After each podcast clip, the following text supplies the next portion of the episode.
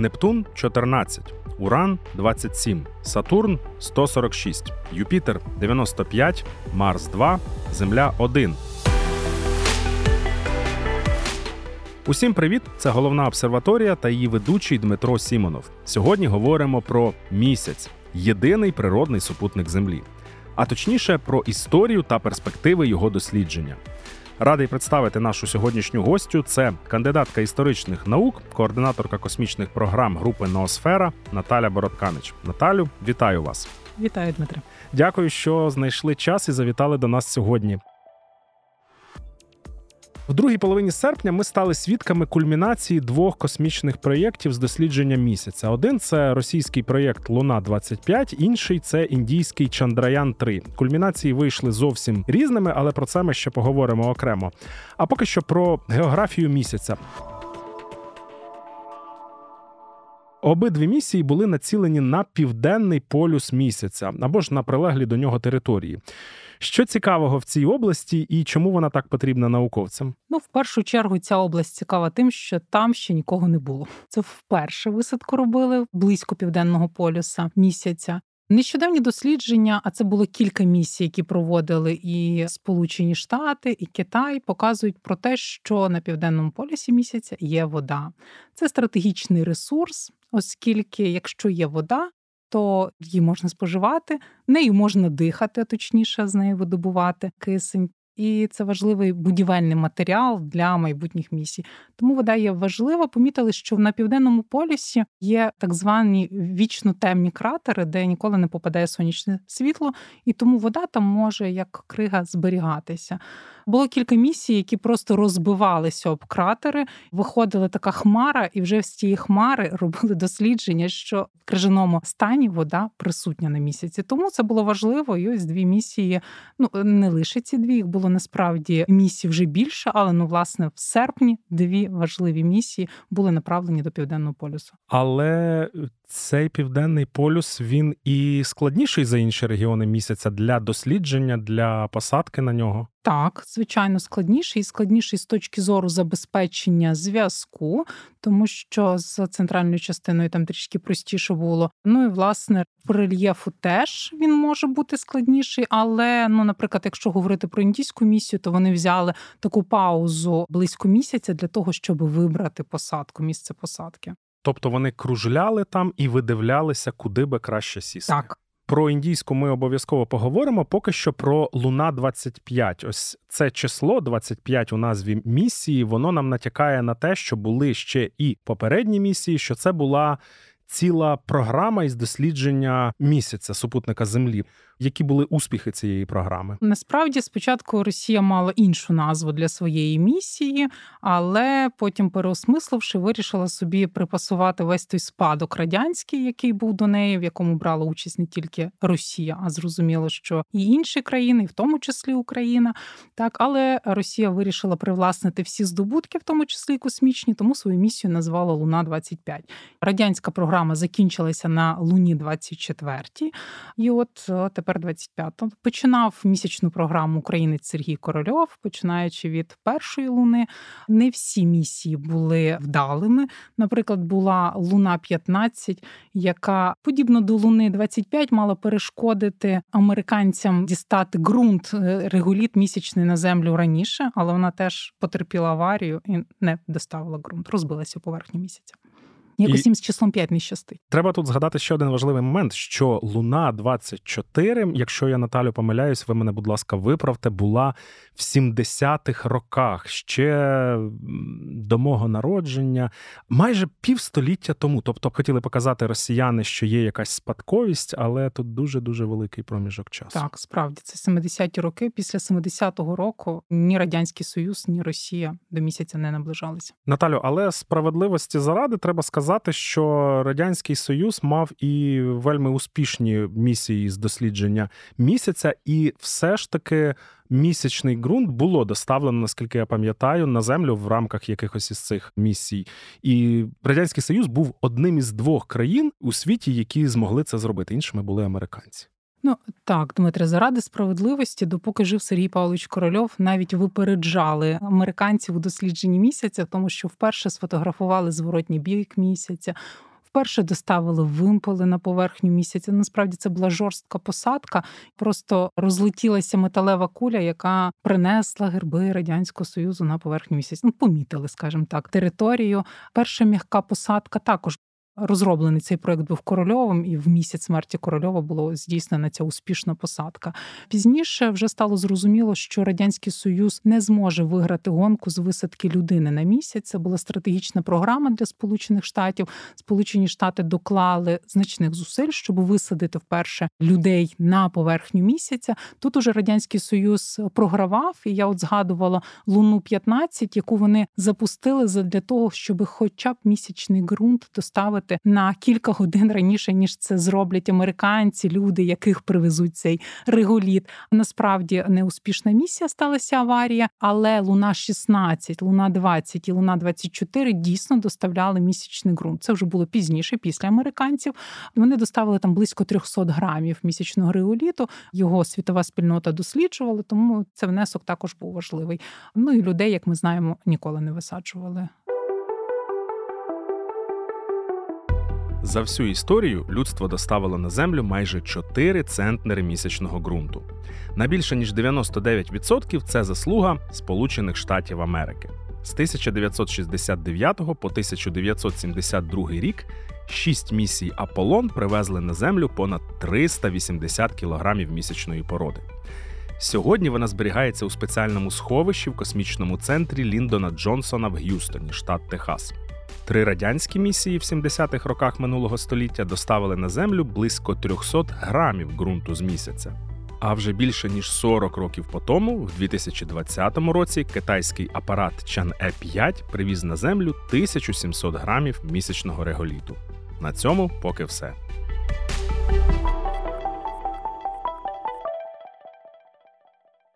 Повертаючись до безпосередньо Луни 25, яка була безуспішною в серпні цього року, як ця місія планувалася, що вона е, передбачала і чим вона мала би здивувати світ науковий і космічний? Насправді робили її кілька десятиліть. Були різні ітерації, що це має бути, мінялися назви, можливості, тому що першочергово цей апарат мав нести навіть інструмент на борту наукового європейського космічного агентства.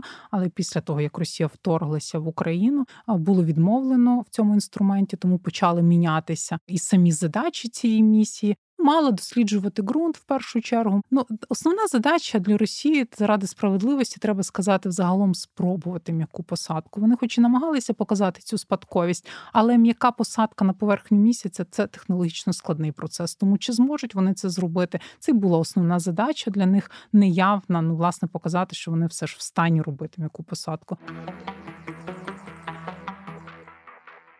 Станция «Луна-25», главная надежда российского космоса, рухнула на поверхность земного спутника и похоронила с собой еще одну отечественную межпланетную программу.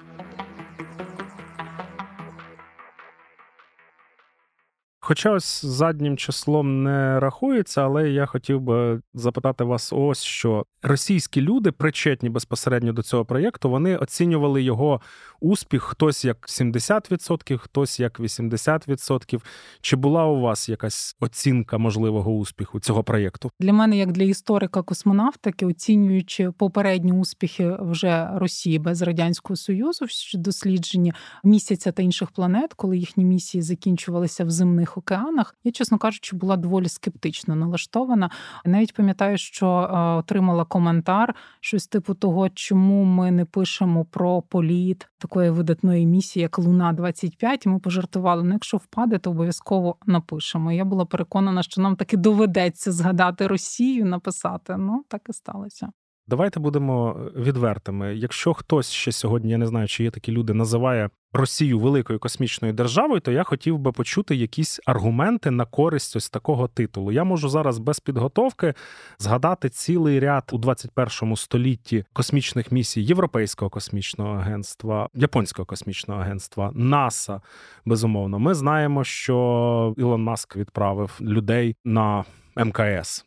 І це, мабуть, єдине оці пілотовані польоти це те, що ще в Росії залишається. Чим ще вони можуть похвалитися? Можливо, я помиляюсь. Виправте мене, будь ласка.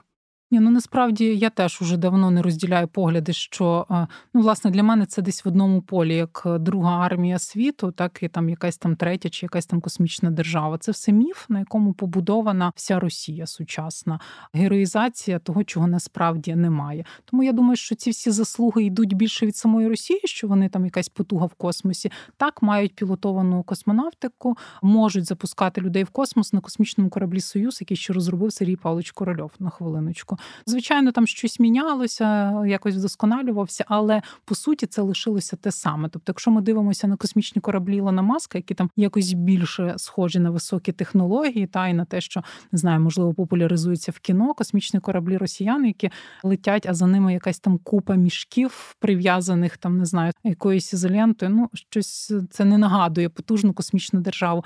Ну і Росія всі ці останні десятиліття, все, що робила в космосі, це мілітаризувала його і намагалися робити якісь там проекти, які б могли бути корисні для військових. Тому з цивільного космосу, з досліджень, там абсолютно нічого іншого, крім пілотованої космонавтики, як на мене, морально застарілої, немає. Ракети вони запускають, але ракети інші, і як виявилося, зовсім не такі гарні, як вони про них розповідають. І наголошую ще раз, що справа не в тому, що не подобаються нам росіяни, а справа в тому, що там просто немає об'єктивно чим хвалитися. У 21 столітті в Росії був один справді цікавий і досить амбітний космічний проєкт Фобос Ґрунт. Як видно із його назви, задача полягала в тому, щоб доставити на землю зразки породи з Фобосу, одного зі спутників Марсу.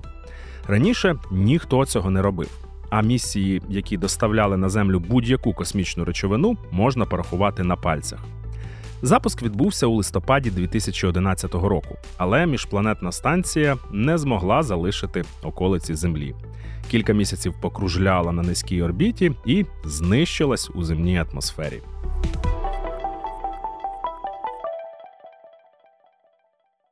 Інша місія маю на увазі індійську Чандраян 3 яка відбувалася буквально майже одночасно із російською місією, вона була успішною. Яка взагалі в Індії історія дослідження місяця? Тому що Індія зараз, наскільки я пам'ятаю, вона дуже динамічно розвивається в космосі. Вже років можливо, я помиляюся, але років 10 тому вони досить здивували світ, коли запустили свій мангальян марсіанський дослідницький такий зонд. Він коштував там за космічними масштабами якихось там нещасних, здається, 70 мільйонів доларів. І Індія змогла просто з першої спроби запустити марсіанську місію, що взагалі такий найвищий пілотаж вважається, бо американці і той же згаданий неодноразово радянський союз. Вони, наскільки я пам'ятаю, не один свій корабель там е, вбили, поки змогли таки дістатися до Марса. Тут Індія. З першої спроби це робить. Що вони до цього робили на місяці, і з чим вони підійшли до Чандраяну третього? Так, для Індії космос справді став зараз одним із пріоритетів. Вони дійсно хочуть показати себе як технологічна країна і багато вкладаються в космос. Я до тих заслуг, які ви вже Дмитре назвали, ще додам, що вони готові відправити свого астронавта в космос на власному космічному кораблі. На сьогоднішній день у нас є всього три країни, які можуть запускати людей у космос: Сполучені Штати, Росія і Китай. І от Індія вже готова стати четвертою країною, що є таким також е, досягненням. Що стосується місяця, то названа місія є Чандраян 3 а до неї були ще дві місії. Перша місія мала задачу облетіти місяць і, власне, досліджувати атмосферу його, фотографувати поверхню, вибирати місце майбутнє посадки, не здійснювала м'яку посадку на поверхню місяця. А друга місія потерпіла невдачу. Вона вже мала здійснити м'яку посадку, але посадка виявилася жорсткою, тому вони підлетіли до поверхні місяця і через проблему із програмним забезпеченням втратили зв'язок зв'язок. І ось нарешті третя місія, до якої вони ретельно готувалися. Місія Чандраян 3 прилетіла до місяця, як ми казали, кружляла там фактично місяць, ретельно вибирала місце посадки, приземлилася. Більше за те, що це не лише спускний апарат був, а це ще був і місяцехід, самохідний апарат, який також працював на місяці, проводив там дослідження протягом цілого місячного дня, який триває два тижні на місяці. І через два тижні на місячну ніч заснув. Вчора якраз минули ці два тижні місячної ночі. Ми в такому були очікуванні. Науковці говорили про те, що апарат можливо прокинеться, можливо, він зможе пережити місячну ніч. Температура вночі там досягає мінус 160 градусів. Але на превеликий жаль, стало відомо сьогодні, що не прокинувся. На жаль, не вийшли на зв'язок ні сама станція, ні місяцехід. Дуже складно вважати це неуспіхом, особливо в порівнянні з росіянами, до яких я вже обіцяв не повертатися. Насправді це був успіх, тому що вони планували лише два тижні роботи на місяці, і, типу, як бонусом могло стати продовження його роботи ще на один місячний день, але не склалося. Ну, ми пам'ятаємо історії про американські марсоходи. Це зараз вже ми з місяця переносимося уявно на Марс, яким там дають термін. Е, їхнього життя там три місяці, а вони в результаті працюють там ледве не по 13 років. Тобто молодці науковці вони. Із песимістичного такого сценарію потім виходять на абсолютні такі рекорди життя апаратів на червоній планеті, якщо так можна сказати, про апарати безпілотні. Повертаючись е, на місяць, а Чим він загалом цікавий? Тому що ми говоримо про те, що хтось вже неодноразово був на місяці.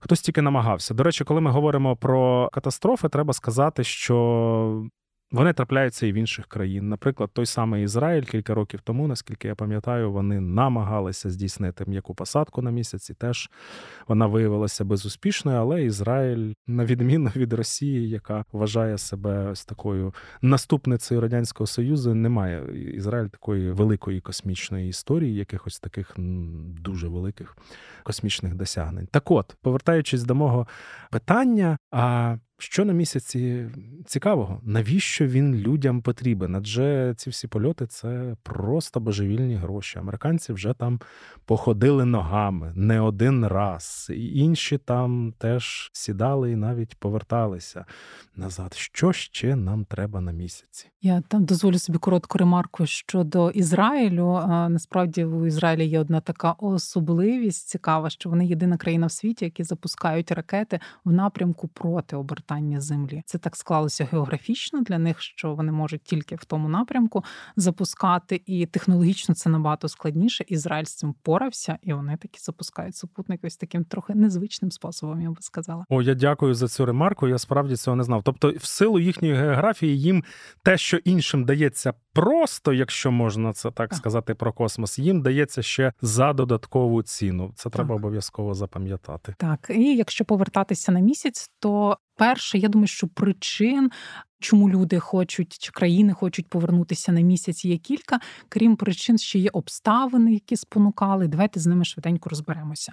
В першу чергу, я думаю, що це політичні чинники, тому що бути успішною в дослідженні космосу, особливо в місяці, це такий політичний плюсик в те, що ти сильний і на землі. Тому НАСА свого часу оголосили, що вони полетять на Марс. Потім передумали, вирішили, що спочатку місяця, потім буде Марс. І звичайно, тут підтягується одразу Китай, який хоче показати, що ми не відстаємо, ми вміємо все те саме робити. І ну я про Китай думаю, ми сьогодні ще поговоримо трішки, бо вони теж показують сьогодні, що стосується дослідження дослідження місяця справжні дива. Тому в першу чергу це політика нікуди не ділася. Яка відмінність у нас вже були місячні перегони тоді, в 60-ті, 70-ті роки минулого сторіччя? Тоді в нас було всього дві держави. Відмінність цих перегонів держав стає багато. Їх багато, і вони всі хочуть змагатися, мати певну першість в дослідженні місяця, показувати якісь певні результати. Наступний такий дуже важливий чинник, який спонукав чи зробив е, більш доступним і можливим дослідження місяця, це приватні компанії. Нещодавно був такий конкурс Google X Prize, який спонукав приватні компанії запускати місії на місяць. Тобто вони могли отримати приз, якщо би запустили місію і успішно її приземлили на поверхню місяця. Це спричинило нереальний бум. Багато компаній зголосилися на участь у цьому конкурсі. Звичайно, не всі дійшли до фіналу. Більше того. Конкурс закінчився без переможця. Організатори не врахували, що насправді технологічно це дуже складно здійснити м'яку посадку на поверхні місяця. А от уже після того, як завершився конкурс, все ж деякі проекти, компанії, там стартапи не відмовилися від своєї ідеї і здійснювали запуски. Одна із них вже згаданий нам ізраїльський берешіт. Посадка не була успішною, але все ж вони дійшли до орбіти місяця. Але треба казати, що це не є якась велика корпорація, це фактично там невелика компанія, яка вирішила взяти челендж і здійснити посадку на місяць. І таких компаній є більше. Ще є південно-корейська компанія, яка також запустила свій апарат на місяць. Минулого року це сталося. Тобто, ось цей челендж він спонукав просто людей ну більш активними бути у Сполучених Штатах. Взагалі зараз тенденція до того, що віддавати приватникам усе, на чому можна мінімально заробити, і зняти з себе купу різних зобов'язань. Сполучені Штати також спонукають приватників до того, щоб вони доставляли вантажі на місяць. Що це дає Сполученим Штатам? Тобто, Сполучені Штати насправді не повинні утримувати там якийсь парк космічної техніки. Приватник бере на себе все від організації самої місії до пошуку вільної ракети, тобто ракета може бути або їхня власна, або вони можуть замовити перевізника. Те ж саме може бути і з космічним апаратом або власної розробки. НАСА дає вантаж платить гроші і каже, доставте мені цей вантаж. Вони можуть брати вантажі інших компаній, можна заплатити гроші супутнім вантажем, полетіти до місяця. До речі, є там такий прецедент, що на одній з місій Астроботік може полетіти малесенький такий луноходик вагою 1 чи 2 кілограми від української компанії SpaceBit. Компанію SpaceBit в 2014 році заснував українець Павло Танасюк. Її офіси працюють у Великій Британії, США, Японії та Люксембурзі, а технології розробляються в Україні. Фінансує SpaceBit сам засновник та ще кілька приватних інвесторів. Якщо все піде за планом, то вже в цьому році мініатюрний місяцехід Асагумо дістанеться поверхні місяця. В перекладі з японської назва апарату означає ранкова хмара, але звучить подібно до словосполучення ранковий павук. На відміну від інших місяцеходів, Асагумо не їздить на колесах, а крокує за допомогою механічних ніг. Щоправда, їх у нього не 8, а 4. Задача місії дослідити умови на супутнику Землі зокрема виміряти температуру та радіацію. Особливо цікаво, що він вперше в історії буде досліджувати лавові порожнини на місяці. Але звісно, що одна із головних задач подібних проєктів протестувати, як працюють технології, щоб врахувати всі нюанси на майбутнє. А ще місія доставить на супутник Землі прапор та карту України. Тобто НАСА спонукає приватників вести бізнес. Те ж саме ми бачимо у них на низькій орбіті, що відбувається, наприклад, доставка астронавтів на міжнародну космічну станцію. НАСА цим не займається. НАСА купує місця і відправляє своїх астронавтів на міжнародну космічну станцію на космічну кораблі компанії SpaceX Crew Dragon. Те ж саме і з місяцем. Також вони оголосили такий челендж, як вони готові купувати місячний ґрунт. Привозьте нам місячний ґрунт, ми його будемо купувати, і ми не хочемо будувати там усілякі місії, набирати місячний ґрунт. Привозьте, якщо ви знаєте, як це зробити, ми його купимо. Ось цей бум приватних компаній розвитку дуже стимулював, тобто з'явилася можливість, а там завжди, де є пропозиція, з'являється потім відповідь на цю пропозицію. Тому це один із таких теж важливих ресурсів, чому місяць зараз став цікавим. Ну, з точки зору, звичайно, ресурси. Це вже така більш глобальна проблема. Нам не вистачає, ми вже знаємо сьогодні рідкоземельних елементів. На місяці є ті ресурси, які можуть бути нам корисні в майбутньому. Наприклад, гелій 3 якого є на місяці в достатній кількості. І ну швидше за все, що це наше енергетичне майбутнє, якщо ми навчимося доставляти на землю гелій-3. Ну окрім того, там є ще і рідкоземельні елементи, які зараз в мікроелектроніці використовуються, і їх недостатньо на землі, або, наприклад, 70% їх видобувається у Китаї і Сполучені Штати, хочуть, щоб цієї монополії не було. Це також спонукає власне летіти на місяць, створювати там певні бази. Тут є дуже багато концептів, тому що ну сьогодні, звичайно, доставити кілограм вантажу продажу це там п'ятизначне число або навіть шестизначне число в доларах. Тому ну там летіти за якимось е, металом поки що виглядає недоцільно, але насправді це все дуже швидко розвиваються технології. Тому можливо колись там збудують таке виробництво. Головне розібратися швидко, що може бути на місяці. Бо сьогодні виглядає, що якщо доставити 3D-принтер, то збудувати місячну базу можна буде із того, що є на поверхні місяця.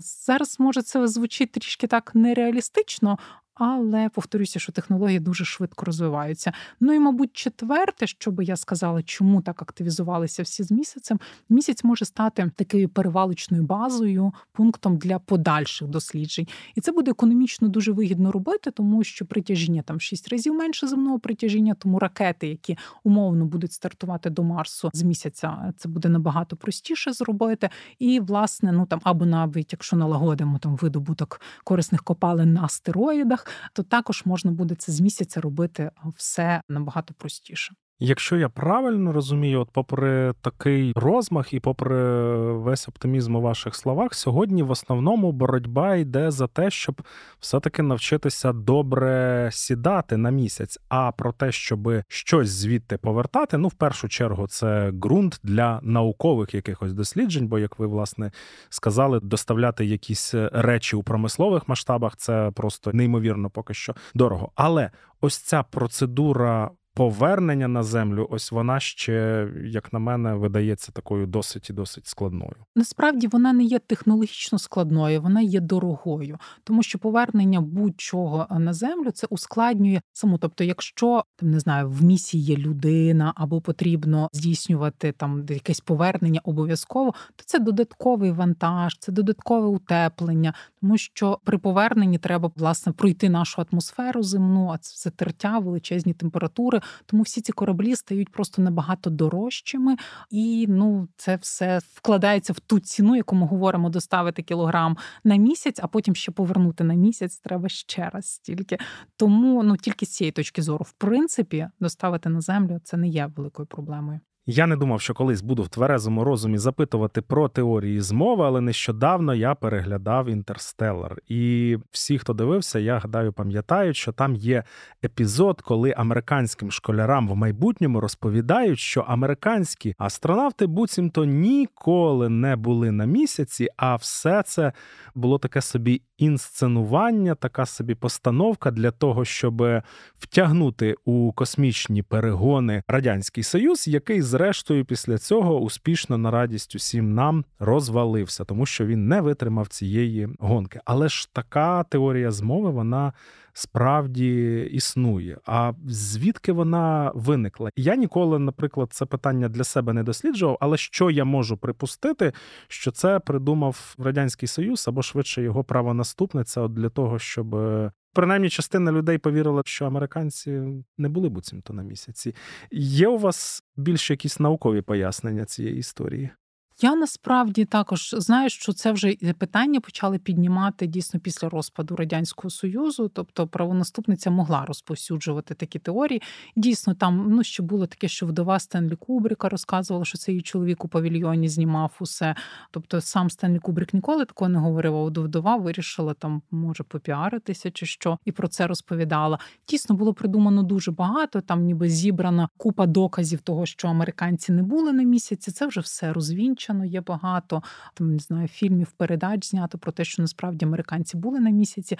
Ну е, я була знайома з радянськими космонавтами, які не тяжіли до того, що американців там не було. Вони все ж визнавали, що було. Тобто перехоплювали перемовини, розуміли, що відбувається в той час. Ну і визнавали, що американці таки були на місяці, якби їм там не намагалися зашкодити в останній момент щось там запустити. А, Ну це таке питання, яке складно було приховати. Зрозуміло, фізично людей там не бачили з землі, але їх чули. Тому я думаю, що це питання тільки більше десь дійсно в теорії змови, але не в колі науковців. Мене власне і переконувати не треба. В мене немає жодних сумнівів в тому, що американці на місяці були. Але в мене є така гіпотеза, що людей, які вірять у пласку землю, напевно, що ваша промова щойно не переконала, але не будемо сильно цим перейматися. А Китай, про який ми сьогодні майже нічого не згадували, що в нього з місяцем? Я пам'ятаю, що років 5-6 тому вони провели біологічний експеримент на місяці, і це було справді щось таке видатне, абсолютно неординарне. Вони там якісь рослинки, принаймні, намагалися вирощувати. Крім цього, що цікавого вони намагаються, планують робити саме на місяці. Так, Китай почав свою місячну програму із таких же простих завдань повторити власне те, що вже робили там навколо місячна станція, яка його моніторила, проводила дослідження атмосфери. Потім здійснили м'яку посадку. І, До речі, Китай з першої спроби здійснив м'яку посадку. У них не було аварій. А потім вони вже почали навіть перевершувати своїх конкурентів, тому що вони здійснили посадку на зворотньому боці місяця. Я нагадаю нашим слухачам, що ми з землі бачимо завжди лише один бік місяця. Помилково називати його темним, тому що він такий ж освітлений, як і цей бік місяця, але для нас він ніколи не видимий. Ну так склалося, що періоди обертання землі і місяця навколо своєї е, осі так синхронізовані, що місяць завжди до нас повернутий одним боком. А це накладає виникає труднощі організувати зв'язок зі зворотнім боком місяця, тому потрібна ще якась станція, яка буде на навколомісячній орбіті в якості ретранслятора, щоб можна було чути. Китай зміг це зробити. Вони здійснили м'яку посадку, провели дослідження на зворотньому боці місяця. І дійсно вони провели біологічний експеримент. Вони відправили капсулу, яка була герметично закритою, освітленою, власне, з земним ґрунтом, але в ній проросли рослини, зокрема, бавовна проросла. Але цей експеримент, тобто при радіації, яка впливає на поверхню місяця, при температурах місяця, хоча капсула була герметично закритою, але, власне, подолавши весь цей шлях, вони довели, що вирощування рослин в принципі можливо в космосі. До речі, вперше от було за межами там міжнародної космічної станції проведений такий біологічний експеримент в космосі. Також місяцехід вони запустили. Який успішно працює на поверхні місяця і проводять ну так багато досліджень різних цікавих. Тому в Китаї є також план висадити людей на місяці. Вони планують на південному полюсі будувати базу, і тут вони змагаються прямо впритул зі Сполученими Штатами. Ну, Сполучені Штати оголосили, що їхні люди полетять у 25-му році, але я думаю, що дата буде зміщена. Китай поки що анонсує 30-й рік. Так, про пілотовані польоти до місяця ми сьогодні обов'язково поговоримо, але є ще і юридичний бік справи. Ось останні репліки нагадали мені, очевидно, той період, коли. Європейські держави плавали по океану, відкривали острова, і одна ставила свій прапор тут і казала, що тепер це буде належати нам, а інша ставила на сусідньому острові. Потім вони, звісно, сперечалися і воювали за ці землі багато років. Але як врегульовано дослідження місяця? Ну, найближчі роки, найближче десятиліття, особисто я не дуже вірю, що там побудує хтось якісь бази, але в більш далекому майбутньому люди швидше за все опиняться на місяці і, очевидно, почнуть якось ділити, хто ж має право там копати, не знаю, можливо, вирощувати і привозити це все на землю. Одним словом, е, як це врегульовано юридично? Ну, у нас сьогодні законодавство, яке діє, було розроблене ще в минулому столітті, тому воно нічого не враховує. За тим законодавством чітко прописано місяць та всі інші небесні тіла не можуть належати нікому, не можуть бути націоналізовані. Тому по факту нічого сьогодні не можна привласнити собі. Більше того, все, що привезено з місяця, належить всьому людству, і треба привезти і поділитися всім, що ти там добув. Щороку НАСА надсилає до різних країн для дослідження та навчальних цілей близько чотирьох сотень зразків місячної породи. Всі вони потім повертаються назад і зберігаються у спеціальному сховищі окремо від решти породи. Досі таким чином було використано менше 10% усієї породи, доставленої місіями Аполлон на землю. Двічі в історії США дарували місячні камені назавжди. Спочатку, в 1970 році, Річард Ніксон подарував крихітні фрагменти місячної породи урядам 135 дружніх країн, зокрема й Радянському Союзу, а також 50 американським штатам і Організації Об'єднаних Націй. Всі ці подарунки привезла місія Аполлон 11, яка вперше доставила людей на місяць. А три роки по тому американський президент знову подарував дружнім країнам та американським штатам подібні сувеніри, але вже з останньої місячної місії Аполлон 17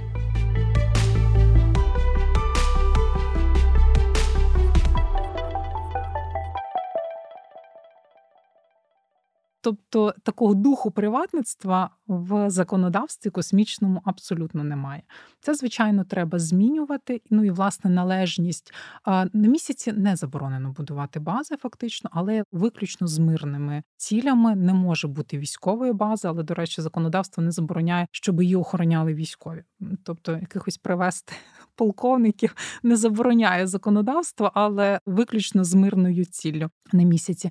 База може бути в будь-який момент її можуть перевірити там на рівні ООН, чи вона дійсно виконує виключно мирні цілі. Ніякого привласнення не може бути. Сьогодні Сполучені Штати почали розробляти свій законодавчий акт. Вони називаються положення Артеміди. Власне, вони не мають юридичної сили, а це більш такі розроблені правила, як ми себе повинні поводити, що робити, коли ми почнемо всі разом жити на місяці. Тому що зараз же Сполучені Штати кажуть, що ми не лише летимо на місяць, щоб там потоптатися, а ми летимо, щоб там залишитися, і тому дійсно треба буде співіснувати. Ну я думаю, що законодавство ще буде розроблятися, ну але наразі є акти Артеміди, але це більше такий, я би сказала, типу договір про намір. До нього приєднуються країни, і Україна стала дев'ятою країною, яка приєдналася до цих актів Артеміди. Це ніби більше так показати, до якого табору ти належиш: до китайського чи до американського.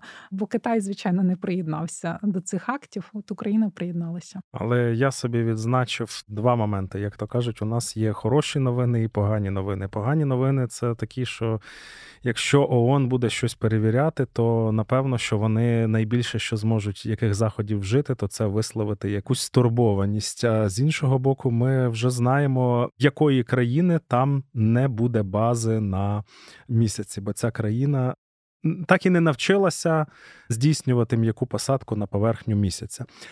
Ви згадали про таку величезну, просто грандіозну американську програму, яка називається Артеміс. Це програма із повернення людини на місяць через півстоліття після того, як американці це вже робили. І тут ось так проти власного бажання, повертаючись до теорії змови, якщо ж американці запустили, я не пам'ятаю, скільки їх було, але там, здається, сім успішних шість, шість успішних місій, коли американські громадяни ходили по поверхні місяця.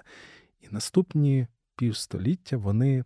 Не могли, не хотіли туди запускати людину. Їм це просто було не потрібно. Яка правильна відповідь? До того як американці висадилися на місяць, була місія ще Аполлон 8, яка просто облетіла поверхню місяця. І ця на сьогоднішній день місія встановила рекорд по одномоментному перегляду телебачення з цією планетою. Ну це звичайно у співвідношенні до кількості людей, які проживали. Але фактично усі телевізори, які там були на планеті, які транслювали, бо радянський союз не транслював цю посадку. Вони всі в той момент були біля телевізора. Те ж саме було, коли Ніл Армстронг гуляв по місяцю. Тобто люди всі включили телевізор і дивилися. Але я перепрошую, Наталю, вибачте, а Аполлон 8, про який ви згадали, це була пілотована місія. Пілотована так? Тобто люди на борту обли... були троє астронавтів, так, але вони не здійснили посадку. Вони лише облетіли місяць. Там вони чомусь вирішили читати Біблію, що, до речі, було неузгоджено із самими НАСА. Але щось книга битія. Місяць їх надихнув на читання книги битія. Це, до речі, сталося все в святвечір на Різдво 24 грудня 68-го року. In the beginning, God created the heaven and the earth. And the earth was without form and void, and darkness was upon the face of the deep. And the Spirit of God moved upon the face of the waters. And God said, Let there be light. І сталося світло. А вже в 69-му році люди висадилися на місяць, і знову та ж історія рекорд по перегляду телебачення. Тобто там Британія, Сполучені Штати, телевізорів було мало. кажуть, є дуже багато фотографій, коли ну просто натовп в одній кімнаті всі дивляться один такий чорно-білий телевізор, у якому майже нічого не видно. 30 seconds.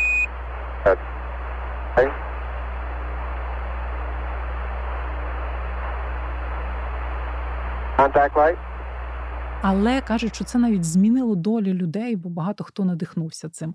Так, от, коли вже була остання місія, це було Аполлон 17, то кажуть, що людей вже було важко загнати. Їм вже стало скучно до телевізора. Вони вже не хотіли дивитися. Ну зрозуміло, що НАСА, оскільки витрачає гроші платників податків, вони мусять підігрівати якось їхній інтерес, щось робити. Вони навіть не запустили всі Аполлони, які планували. Вони закрили раніше цю програму, тому що просто суспільний інтерес зник до цього. Оскільки не було інтересу, ну власне не змогли пояснити платникам податків, а навіщо ми там ходили по місяцю. Тому почали інше пропонувати космічні програми, тому що були такі, як, наприклад, там не знаю, програма Зоряні війни, була програма Space Shuttle, яка також дуже така грандіозна, величезна програма. Ну, щось інше. Потім будували космічні станції, ну в тому числі ж міжнародну космічну станцію. І от, е, власне, в цьому столітті, е, ну, заради справедливості скажу, що трішки в цьому, звичайно, допоміг Ілон Маск, який розбудив інтерес, показавши, що приватники можуть це робити. Не тільки корпорація і приватники можуть запускати людей в космос, ракети запускати. Така неоднозначна фігура, але інтерес він підживлював.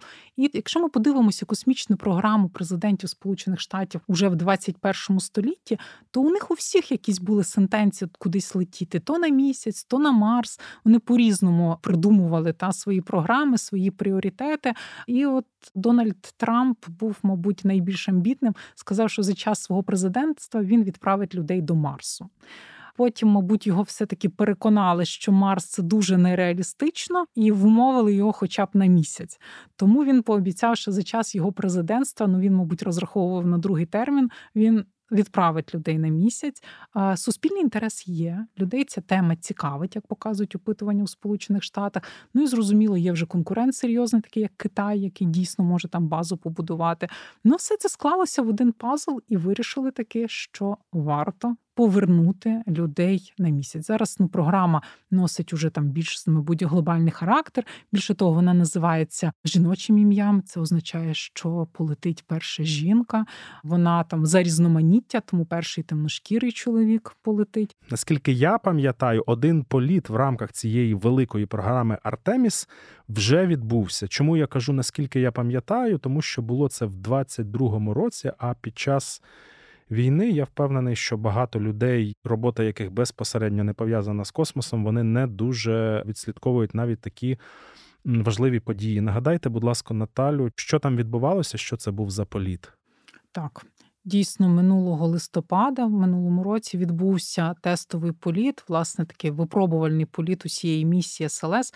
А ну хотіла би сказати, що сама власне весь космічний корабель із ракетою. Це називається СЛС програма, і це такий космічний довгобуд 21 століття. У нас ще був Джеймс Веб телескоп, який на щастя вже запустили. Це теж був такий довгобуд. А тепер космічний корабель з ракетою в рамках програми Артеміс. Це повністю був імітація польоту навколо орбіти місяця пілотованої, але без людей. Успішний політ виконали всі завдання, довго готувалися. Хто відслідковував цю тему, то пам'ятає, що там ще заважали заважала і погода, то ураган був, то власне якесь протікання, чи ще щось. Кілька разів завозили, вивозили цю величезну ракету. а Це займає кілька днів в нас, але все ж місія відбулася. Наступний етап це вже обліт місяця із людьми на борту. Вони не будуть здійснювати висадку. Це повторення польоту Аполлону 8, і це вже може статися в наступному році. Виглядає, що НАСА готове до цього польоту, і вони дійсно зможуть зробити обліт місяця екіпаж вже є. Це четверо людей буде, крім трьох американців. Ще полетить канадієць. І як я вже казала, буде перша жінка. Наступна місія запланована вже на 25-й рік, і це буде висадка людей на місяць. Тут я більш скептично налаштована. Мені здається, що все ж ця дата ще буде відсунута, і це не по провині НАСА, а власне тому, що цей модуль, який буде здійснювати посадку людей на місяць від самого космічного корабля, від орбітального космічного корабля, це будуть забезпечувати приватні приватні компанії. Ну і власне компанія Ілона Маска SpaceX і його космічна система Starship. Любителі космосу, хто спостерігає за цією програмою, знають, що там дуже багато обіцянок є від Ілона Маска. Дослідження проводяться. Ми з бока Чіка там постійно ведеться трансляція. Бачимо, що система удосконалюється, але до того моменту, коли вона полетить до місяця, ще дуже і дуже далеко. Ще одна приватна компанія, яка також буде забезпечувати космічний політ. Це компанія Джефа Безоса. Blue Origin буде робити спускний модуль. і Він також ще не готовий. І є ще один елемент всієї цієї конструкції: це те, що НАСА планує збудувати міжнародну станцію, яка називається Гетевей. Це буде навколомісячна станція. Вони її вважають таким перевалочним теж пунктом. Туди має прилітати основний космічний корабель, здійснювати стиковку і вже звідти на спускному апараті екіпаж буде прилунюватися. З Gateway там теж дуже багато ще питань. Вона ще не готова. Навіть самі НАСА визнали, що можливо до завершення її будівництва ще доволі довго. Тому зараз вони так сказали, що якщо Gateway не буде готовий до моменту того, коли люди будуть висаджувати на місяць, то ми просто пропустимо цю частинку конструкції. Просто Starship стикується із Оріоном, так називається ну власне космічний корабель, який зараз буде доставляти людей, і вже звідти посадка на місяць. Тобто, все таки дуже багато ще є невідомих, не закінчено в цьому проєкті, але однозначно, що в цьому десятилітті цей політ відбудеться. Коли ми говоримо про терміни, то можливо я помиляюсь, але є надзвичайно мало космічних місій в будь-якій країні, які би відбулися в ті терміни, в які вони від самого початку планувалися. На будь-яку місію, якщо не поглянути, то виявляється, що вона розтягується на роки, а іноді справді на десятиліття у порівнянні з тим, що е, планували ці держави, чи космічні агентства, чи інститути, які займалися цими місіями. Так, це абсолютно вірно. І приватники так роблять, і державні корпорації це все затягується. Так. Космічний телескоп Джеймс Веб не має прямого відношення до вивчення місяця, але я хочу його згадати як один із найграндіозніших космічних проєктів останніх десятиліть. Також хочу згадати відносно недавній проєкт Розета для вивчення комети Чурюмова Герасименка, коли космічний апарат вперше в історії здійснив м'яку посадку на ядро комети. Зовсім нещодавно на Землю повернулася капсула зі зразками породи астероїда Бенну. Це місія Озіріс Рекс. А кілька років тому місія Хаябуса 2 доставила на землю речовину з астероїда Рюгу.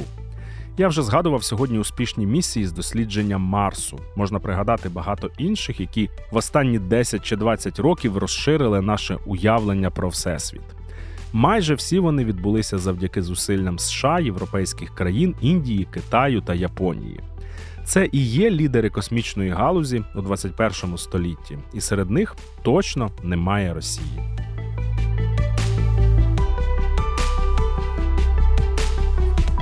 Нагадаю, що сьогодні в гостях головної обсерваторії була Наталя Бородканич, кандидатка історичних наук, координаторка космічних програм групи Ноосфера. Наталю, дуже вам дякую за сьогоднішню цікаву розмову. Дякую вам. Дякую всім за увагу. Це була головна обсерваторія та її ведучий Дмитро Сімонов. Ще обов'язково почуємось. На все добре.